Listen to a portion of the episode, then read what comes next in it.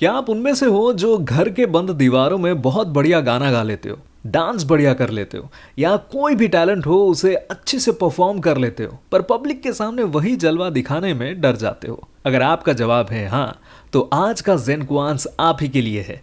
आप सुन रहे हैं थोड़ी कहानी, थोड़ा इंस्पिरेशन विथ शोमिन कोले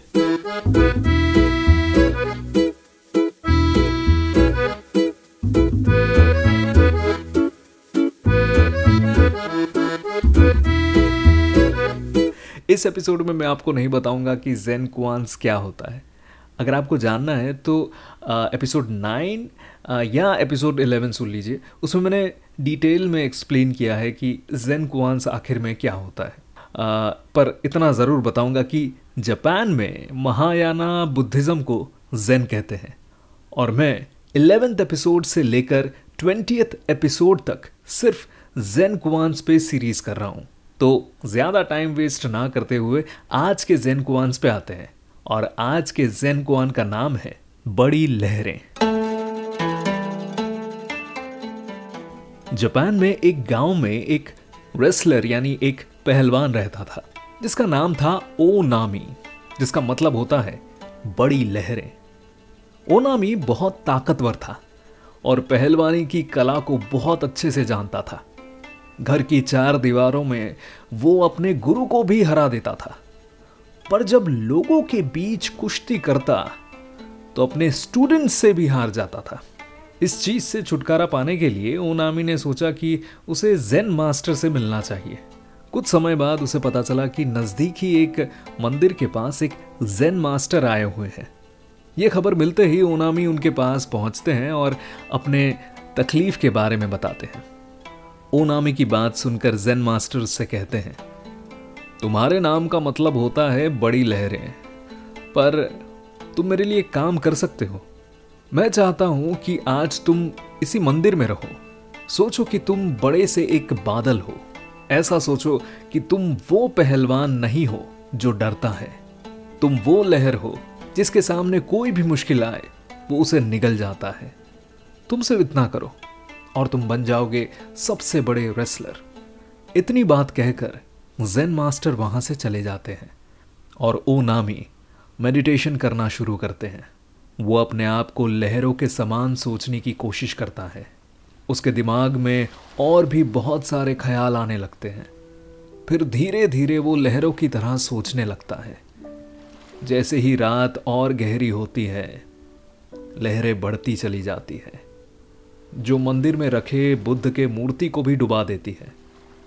मंदिर को भी ऑलमोस्ट निगल ही जाती है, पर सुबह होते होते पानी उतर जाता है। सुबह वो जैन मास्टर वापस आते हैं और देखते हैं कि ओनामी अभी भी मेडिटेशन कर रहा है। वो भी एक हल्की सी मुस्कान के साथ। वो पहलवान के कंधे को थपथपाते हैं और कहते हैं, अब तुम तैयार हो। अब तुम्हें कोई चीज़ डिस्टर्ब नहीं कर सकती। अब तुम सच में वो लहर हो, जो सामने आने वाली हर चीज़ को साफ़ कर देगी। इस घटना के तुरंत बाद ओनामी एक कुश्ती प्रतियोगिता में भाग लेता है और जीत जाता है। और उसके बाद, जापान में उसे कोई भी हरा नहीं पाता। ये कुआन भी हमें सोचने पे मजबूर कर देता है, कि आखिर हुआ क्या? पर आ, मैंने जो डिकोड किया इस जैन कुआन को पढ़ने के बाद वो तीन चीज़ें हैं। वो है आप जितने भी बड़े पहलवान हो अगर आप मन को जीत नहीं पाए तो आप कभी भी किसी से नहीं जीत पाएँगे। अगर आप एक कंपनी में मैनेजर हो पर आप ही खुद कमज़ोर हो अपने दिमाग से तो आप टीम को अच्छे से कंट्रोल नहीं कर पाएँगे। और ये चीज़ मैंने खुद एक्सपीरियंस किया है। दूसरी चीज़ जो हम सीखते हैं वो है मन को जीतने के लिए ध्यान कंसंट्रेशन बहुत ज़्यादा ज़रूरी है। तीसरा, आप खुद को बाँध कर कभी भी कोई भी काम नहीं कर पाएँगे। आपको ज़िंदगी में कुछ भी हासिल करना है तो आपको खुलकर काम करना पड़ेगा। खुले दिमाग से आपको काम करना पड़ेगा। आप बंद कर कभी काम नहीं कर पाएँगे। मुझे लगता है, ये जो ओ नामी नाम था इस जैन कुआन में जिसका मतलब होता है बड़ी लहर। तो मुझे ये लगता है कि वो उस नाम को जस्टिफाई करवाने के लिए जैन मास्टर ये कहते हैं कि तुम्हारे नाम का मतलब ही बड़ी लहर है। तो तुम खुद को बाँध कर क्यों रख रहे हो?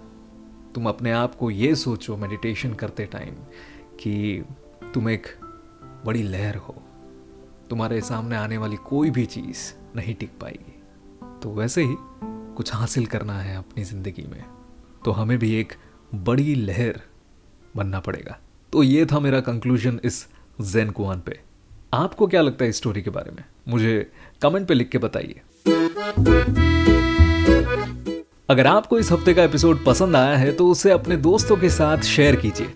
अपने प्लेटफॉर्म पे इसे रिव्यू कीजिए। और हाँ फॉलो या सब्सक्राइब ज़रूर कर लीजिएगा। थोड़ी कहानी, थोड़ा इंस्पिरेशन विथ शोमिन गोले हर फ्राइडे एक नया एपिसोड आपके फेवरेट पॉडकास्ट प्लेटफॉर्म पर। मिलते हैं। बाय